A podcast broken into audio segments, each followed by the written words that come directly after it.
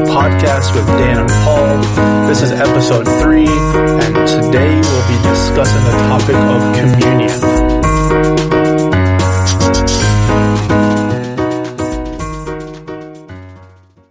Good evening, or day, whenever you're listening to us, but thank you for joining us for the third episode of the Beer and Bible podcast. I am Paul here with Dan.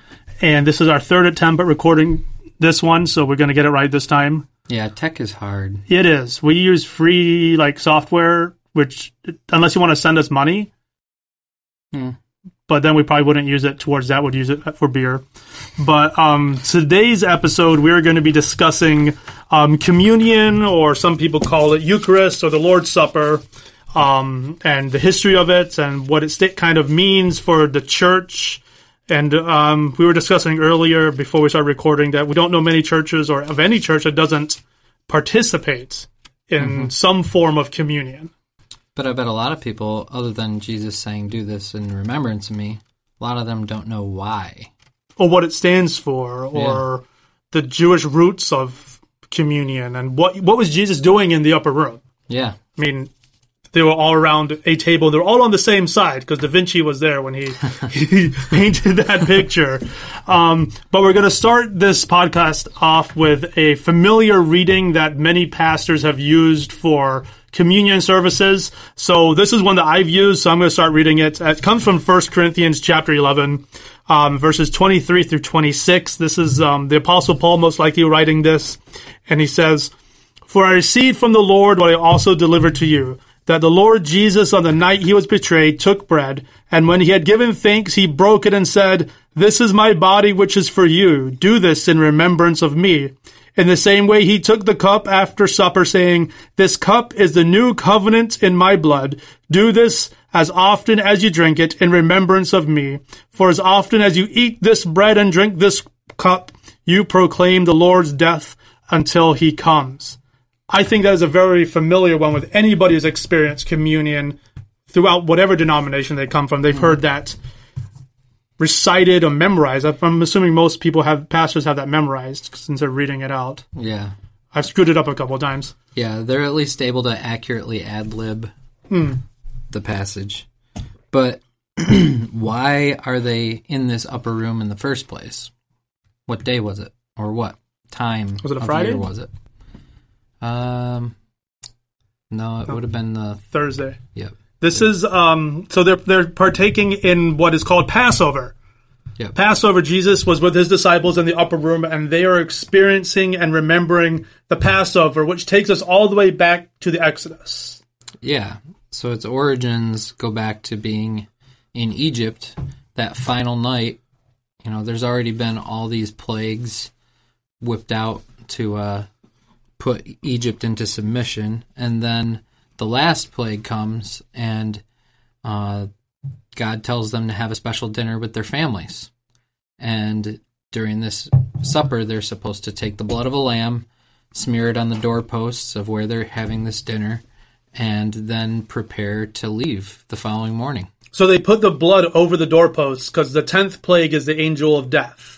Yeah. That comes the, over. The destroyer that comes in. The destroyer. And anybody who has the blood over their doorposts, what's what happens? What doesn't happen? They're safe. They're safe. And it's not just the Jews that do that. Anybody who participates in this would have been safe. So this is kind of like the last dinner before a big long, yep. long road trip that they're about to take. Yep. And the destroyer is going to come through and wipe out the firstborn in any house that does mm-hmm. not have blood over, or the lamb's blood over its doors. Correct. So why do they celebrate this in they, Passover style? They celebrate this because being slaves is not fun, and this represents their liberation. So, so for the history buffs or those who want to know the history behind it, the Israel or the Jews had been enslaved in Egypt for about 430 years up to this point. So about four generations of of of the the people of God had been enslaved um, by Egypt, mm-hmm. and God hears their cries. Yep.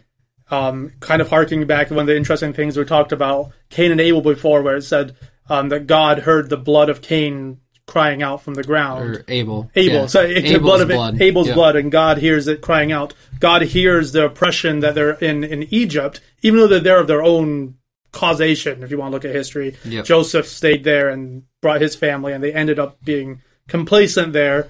And um, the Pharaoh, who who wasn't such a fan or didn't know much about Joseph, says these this people group is becoming too powerful and too many of them.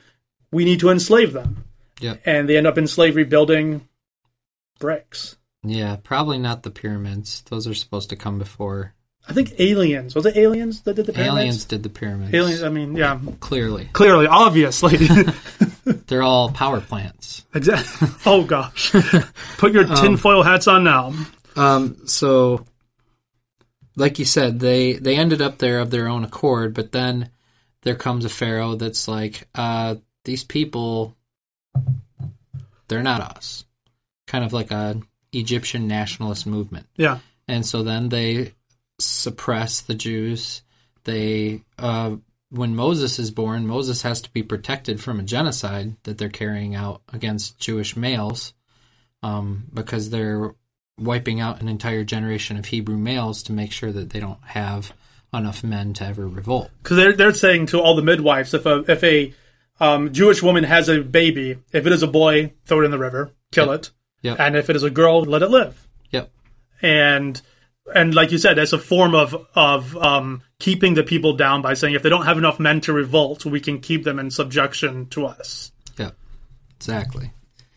But then, you know, it all comes to a head, and um, Moses is preparing to lead them out of Egypt into the wilderness, um, where they can worship God as He's called them to do. And so we have all these plagues, and then, like we said before, the final plague, the angel of death, um, or the destroyer, was going to come through take the firstborn of every household that did not have the blood. They went into their homes that night and they ate the meat of the lamb roasted um, over fire. So they ate it. They burned off a lot of the fats of it because when you roast over a fire, there's nothing to catch those fats. So it's like a very lean dinner because it's like a traveling dinner. They have to be ready to get up and move. And so they're supposed to eat the meal with their staff in hand and everything packed, ready to go.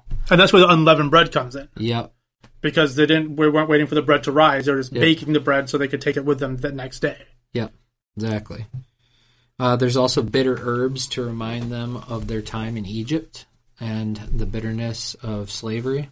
so the whole like passover dinner and a lot of people the people who observe it now they call it the seder dinner Mm-hmm. is the reminder of where they were and where god had brought them to so jesus is sitting up in the in the upper room with his disciples and they are remembering the goodness and faithfulness of god to them as a people Yep.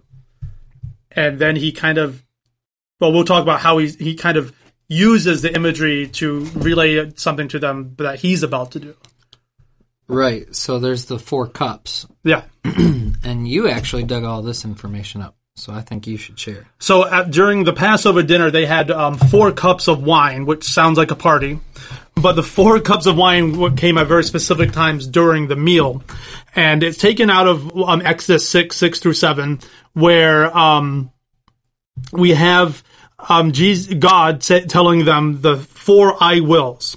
So Exodus chapter 6, 6 through 7, God tells them as he's bringing them out, he says, I will bring you out of from the burden of the Egyptians.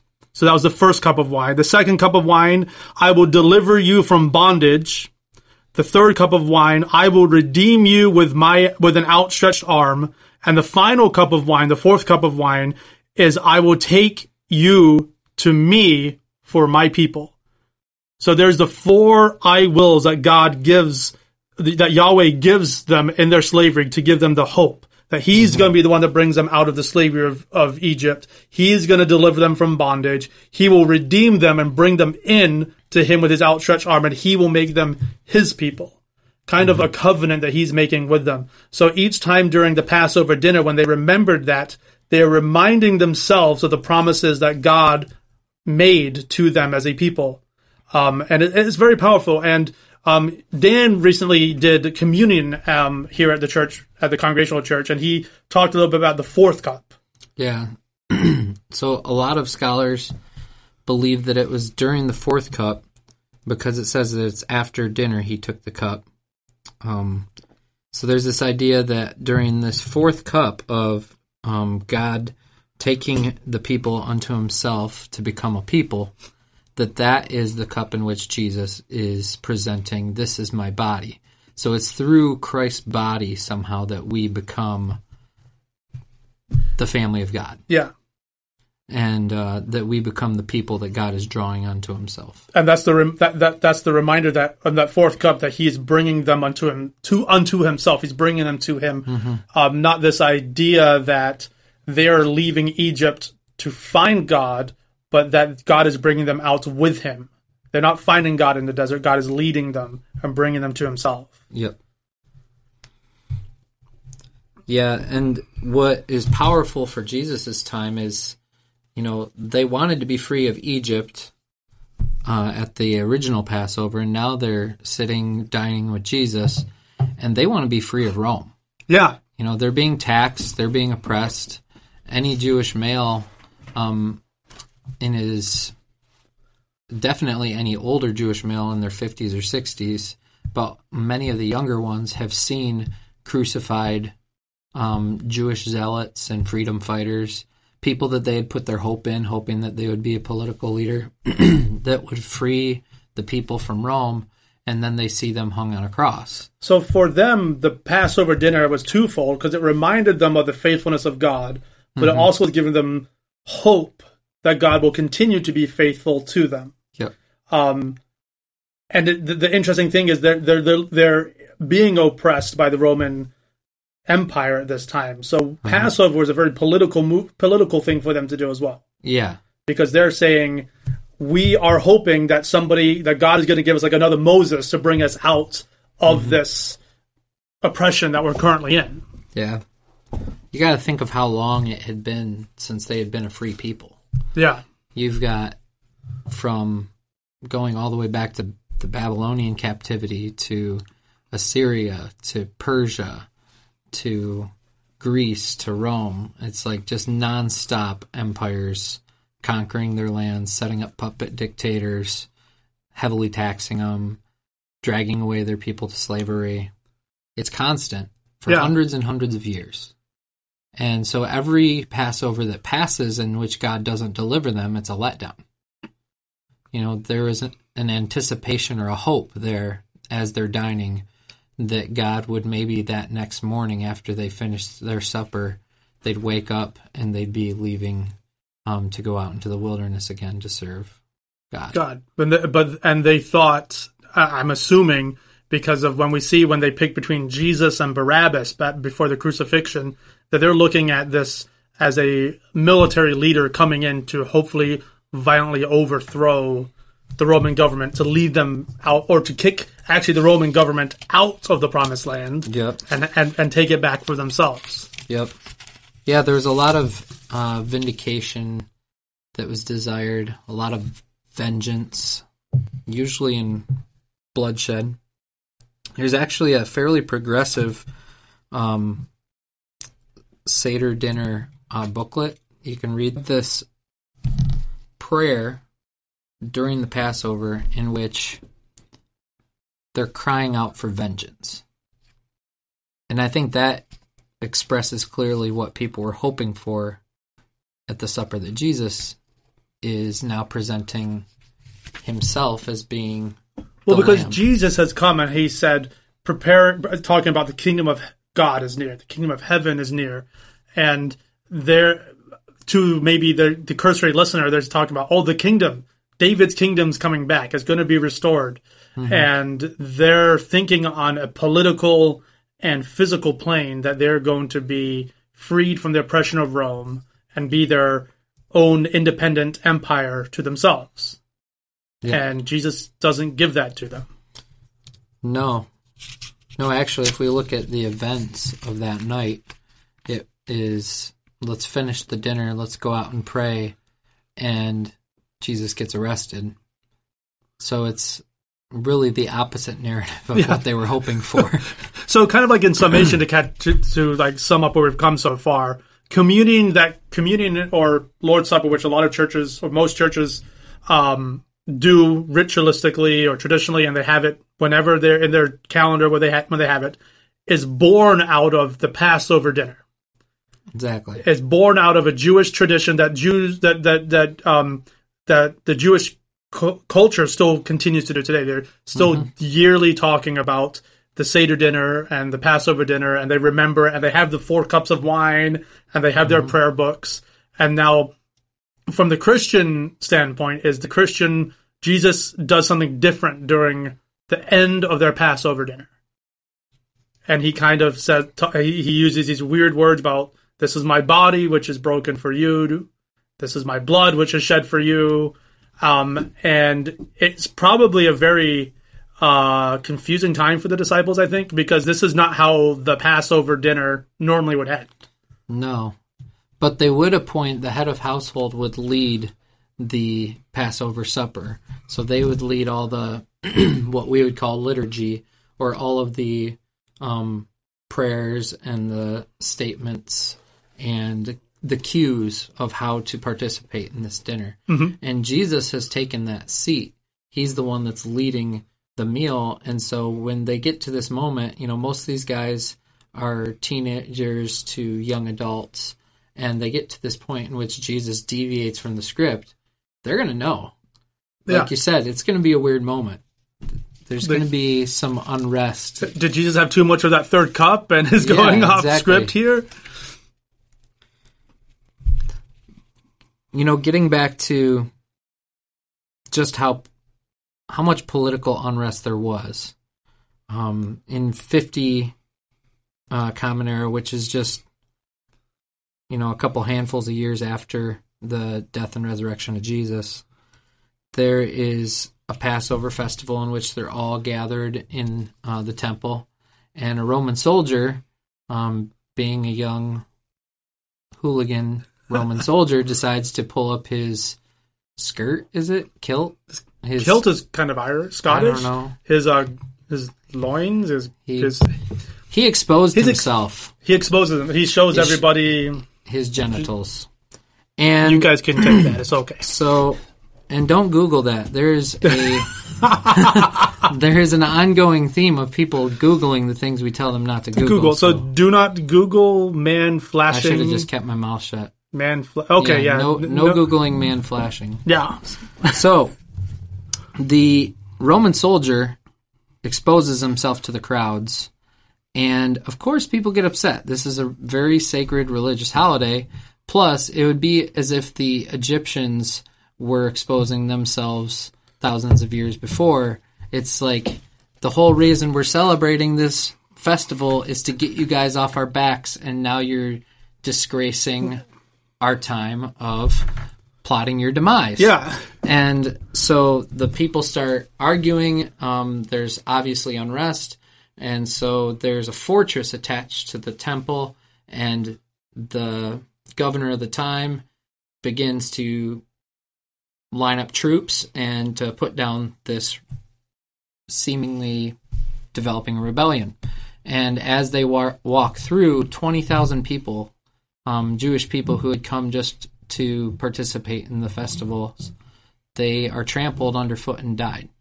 And so it turned what was supposed to be a joyous uh, liberation of the Romans sort of meal into complete and utter chaos. So that that comes from Josephus in Antiquities, and what I want to really make very abundantly clear is just how much unrest there is in Palestine at this time. Because during the Passover festival, people came from all over to come to the temple. Right. So you had a mass influx of Jewish men and women and children who were coming in to be near the temple to participate in their Passover, kind of like Independence Day kind of celebration. exactly. And then you have the new oppressor coming up and saying, "Hey, take a look at this," yeah. and flashing them all and starting a huge disturbance. Right.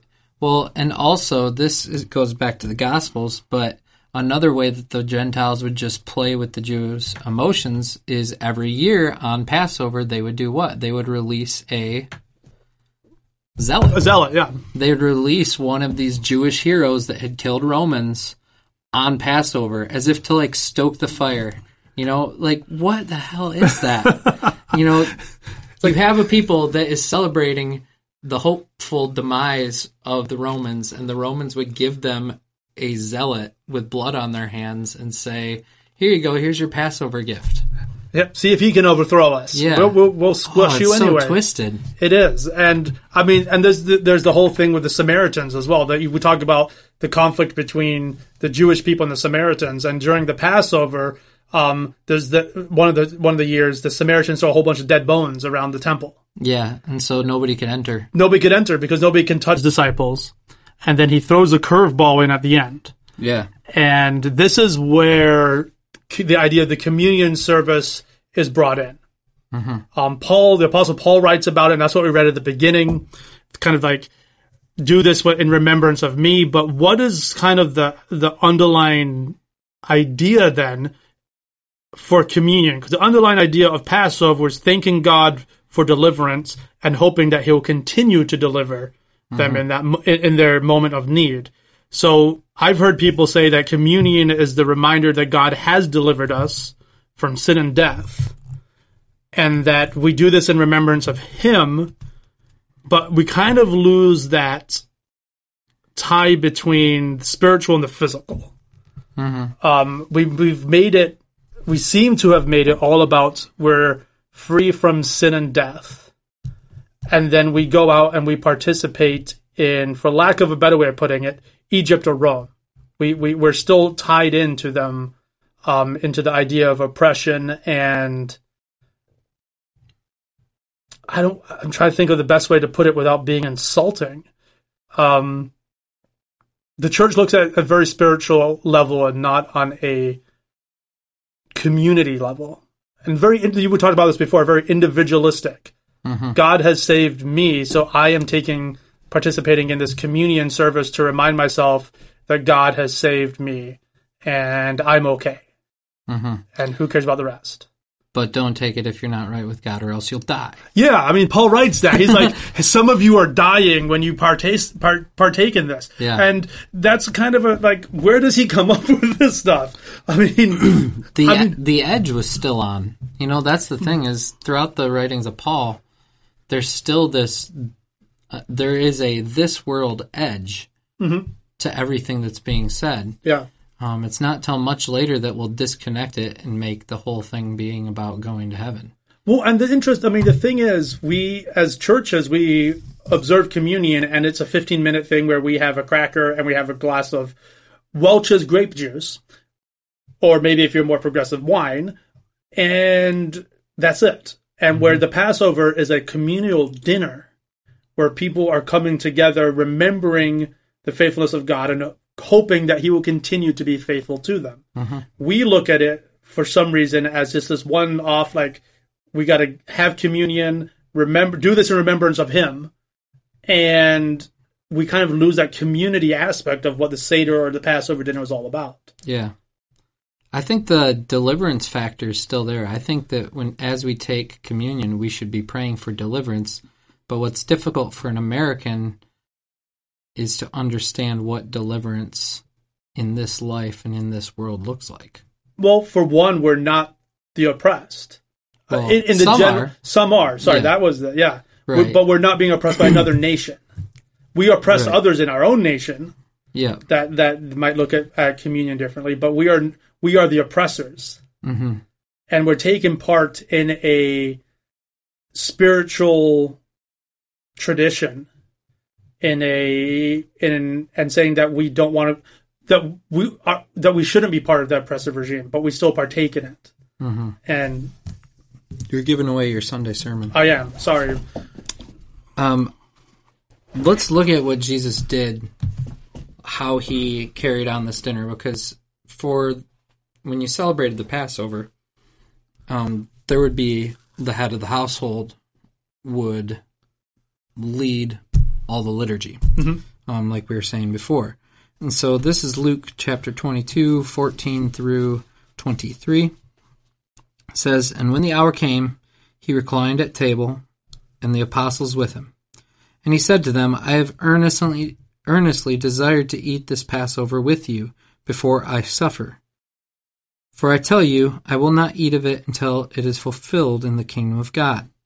And he took a cup, and when he had given thanks, said, Take this, and divide it among yourselves. For I tell you that from now on I will not drink of the fruit of the vine until the kingdom of God comes.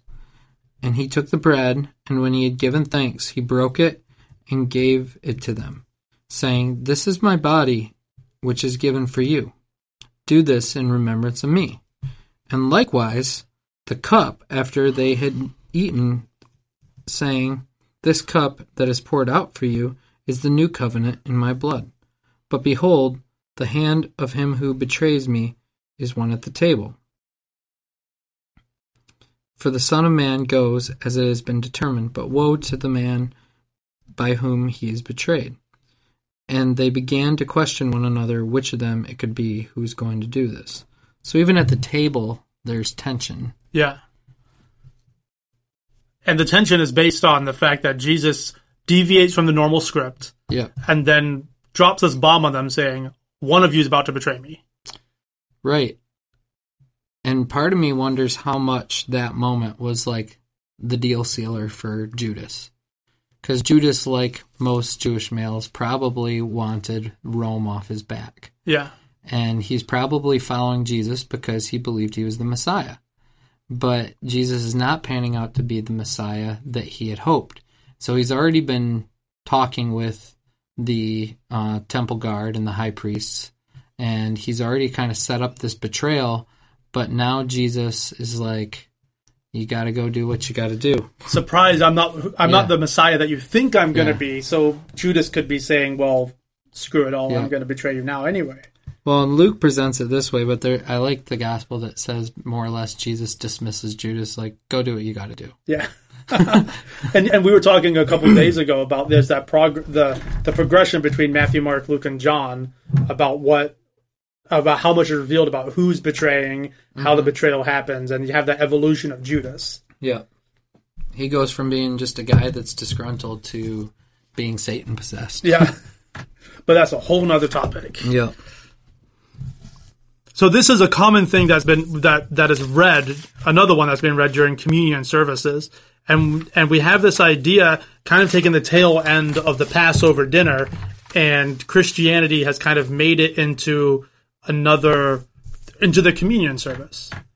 Um, and even in talking about like the Seder and the Passover dinner, talking about the community that comes around and shares food, breaks bread together in remembrance of the things that God has done.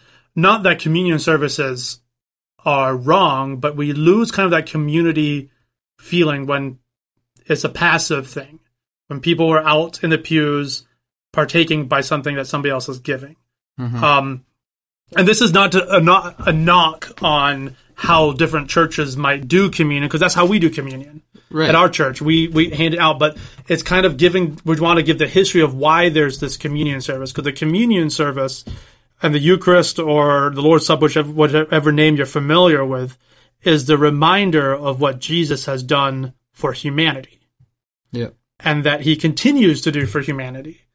And it's mm-hmm. not only on a on this idea of saving us from our sins so we can go to heaven idea. It's a more holistic view. We need to take I think the church needs to take a more holistic view of what God has done. Exactly. I think that what I really hoped when we decided to talk about this for our Beer and Bible podcast was I really wanted to illuminate the tension. The communion for us, I think, needs to be a time of tension because we're torn between these worlds. We're torn between walking out the doors of the church at the end of the day and going back to work on Monday morning and we're torn between this toil and we're I think people long for deliverance but they don't kn- always know what from Yeah. and I want people to experience communion from the perspective of this is the long awaited moment and it doesn't look like a vindictive violent justice coming down from heaven to smite our opponents. It more looks like what Jesus did, which is to walk out of the dinner, be arrested, um, be tried, even though he was innocent and found guilty, and then crucified and forgiving all the way. Yeah. I mean, the famous words as he's, as he's on the cross, Father, forgive them for they know not what they do. Mm-hmm. I mean, that's a divine moment, a divine expression of who God truly is. That even under torture and under physical pain of death, he's Mhm. asking for forgiveness for others. Yeah, I think communion for us, our prayer should be, Father, deliver us as you have been delivering us, and bring your kingdom come on earth as it is in heaven.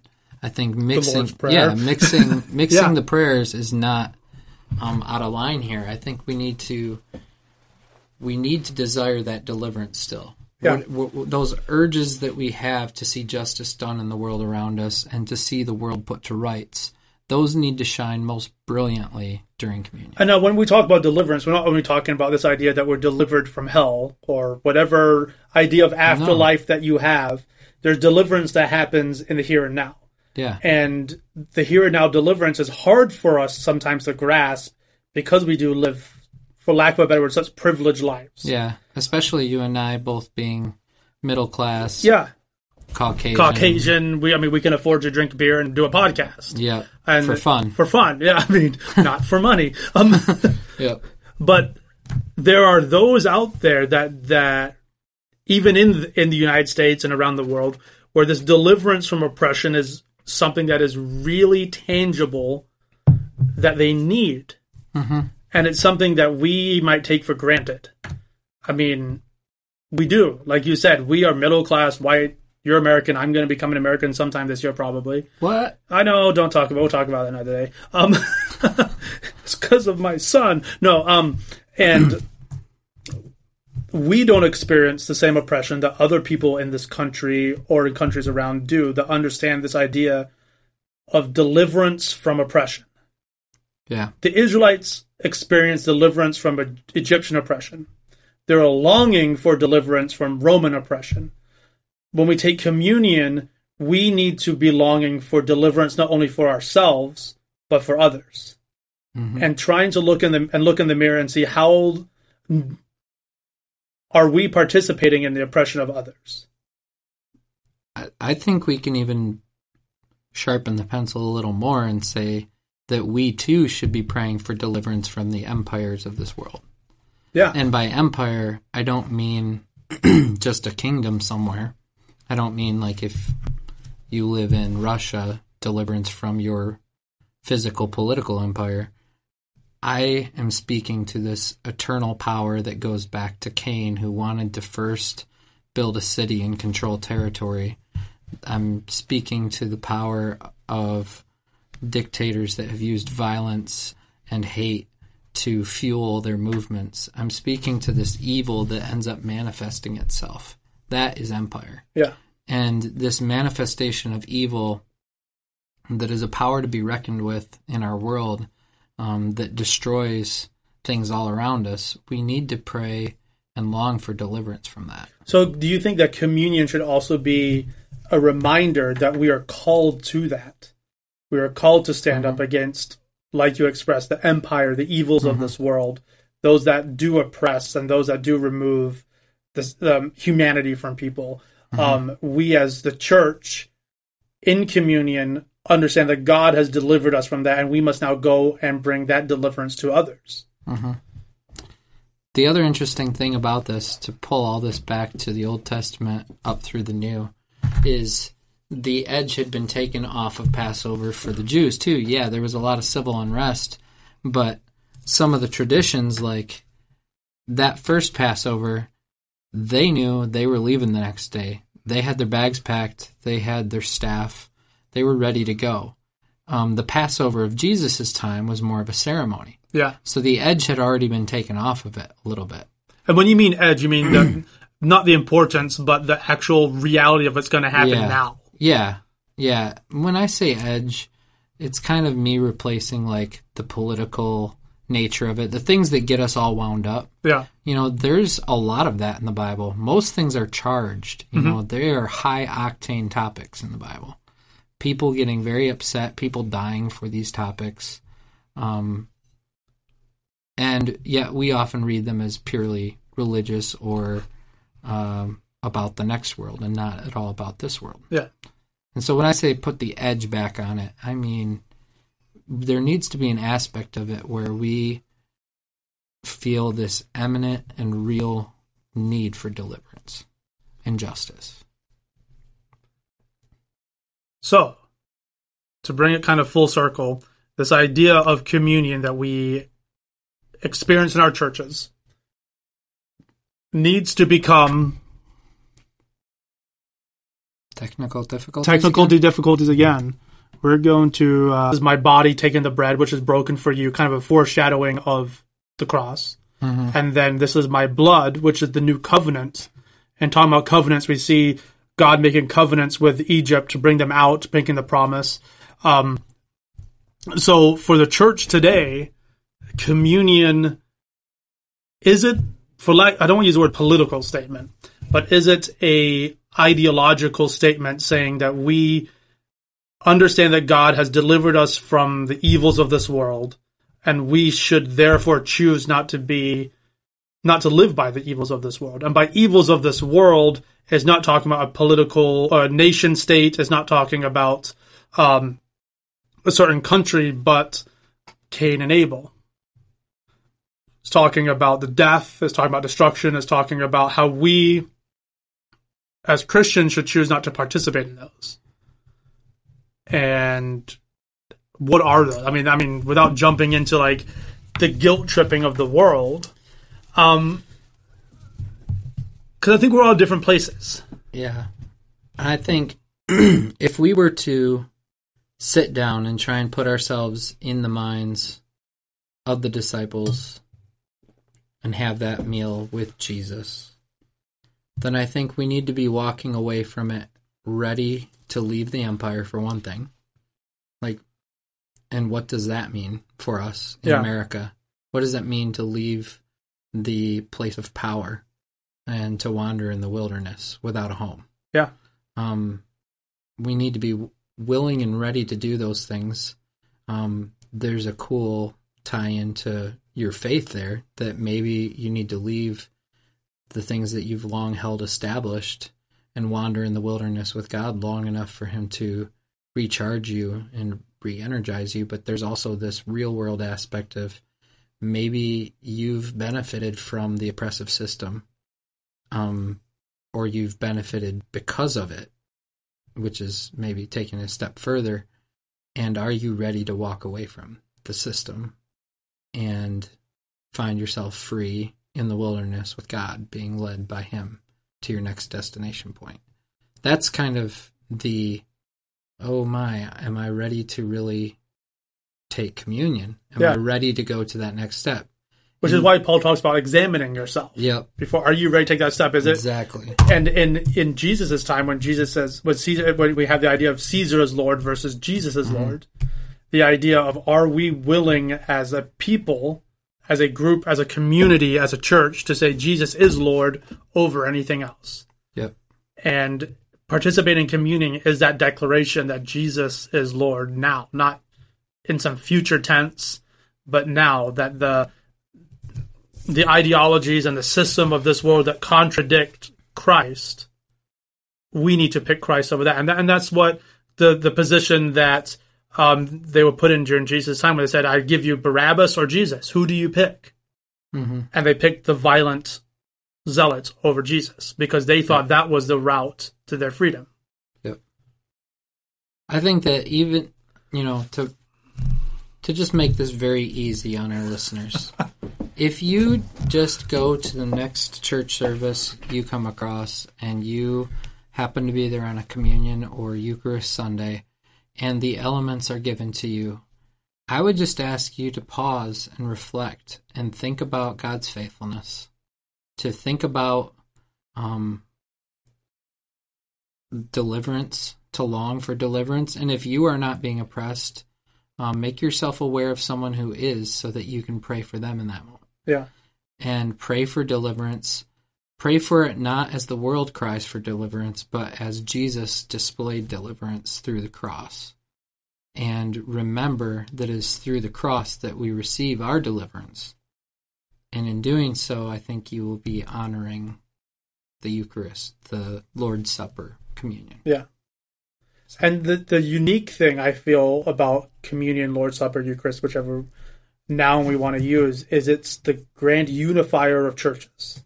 Mm-hmm. Because whether you're Catholic or Baptist or Congregational or Methodist, there's always a time in their liturgy or their service or their church calendar where they observe that. Mm-hmm. And one of the things that I try to draw attention to in our time of the Lord's Supper is this is the grand unifier. That no matter where you go to a church, they have this in common. Mm-hmm. Liturgy might be different, music might be different, theology might be different, but Christ's death, burial, and resurrection, the communion service is that unifier. Yeah, which is nice because we don't really have anything else. Yeah, I mean, we have all these other things that divide us, and then it's refreshing to have something that is Mhm. something that is the unifier of the denomination, the unifi- unification of the body, Yes. because we're very good at dividing, Mm-hmm.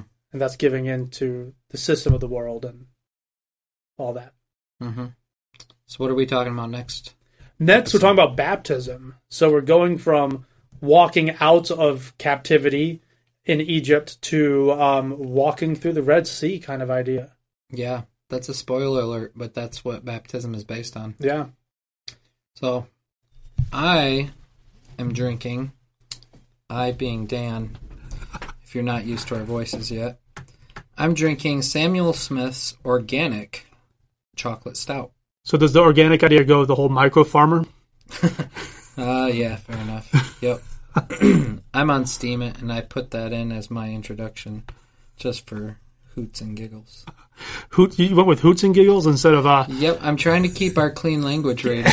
We did- have a clean language rating on uh, iTunes, so I we don't want to say hell something today, else. So I, But in the context, it might work. yeah, we're a religious podcast. It Yeah. works. It's probably not going to get flagged. Again, I'm drinking a blueberry lager again. It just seems to be a theme. So mos- I drank Mosaic last week, which was a or last podcast, which was a blueberry lager. This is Mosaic wasn't no, which one was? uh, your first podcast. The short, uh, short soft parade Soft Parade. had blueberries. This is um Wild Blue, um premium blueberry lager, which is actually quite good. I actually had two of them today, so don't tell my wife. Um, I am a fan of fruity beers. Can I say that? That's fair. It's fair. Okay, I, do feel- like them. I feel like I should um, say about this chocolate stout that it is very chocolatey. And I think good. it's a 48 ouncer. Yeah, it comes in a large bottle, but I was a little worried because when you first taste it, you taste like a hint of that bourbon barrel, um, and it's really good. It's a good porter, or not porter, sorry, stout, but the alcohol content's only five percent. So yes, it's a larger bottle, but this was easy to drink and very chocolatey, very well done. Where the fruity one was 8%. Yeah. Yeah. And so um we will be recording again in a couple weeks and we'll put it up. We'll be talking about baptism. Um, thank you for listening and we will catch you in the next one. See you guys. See yep.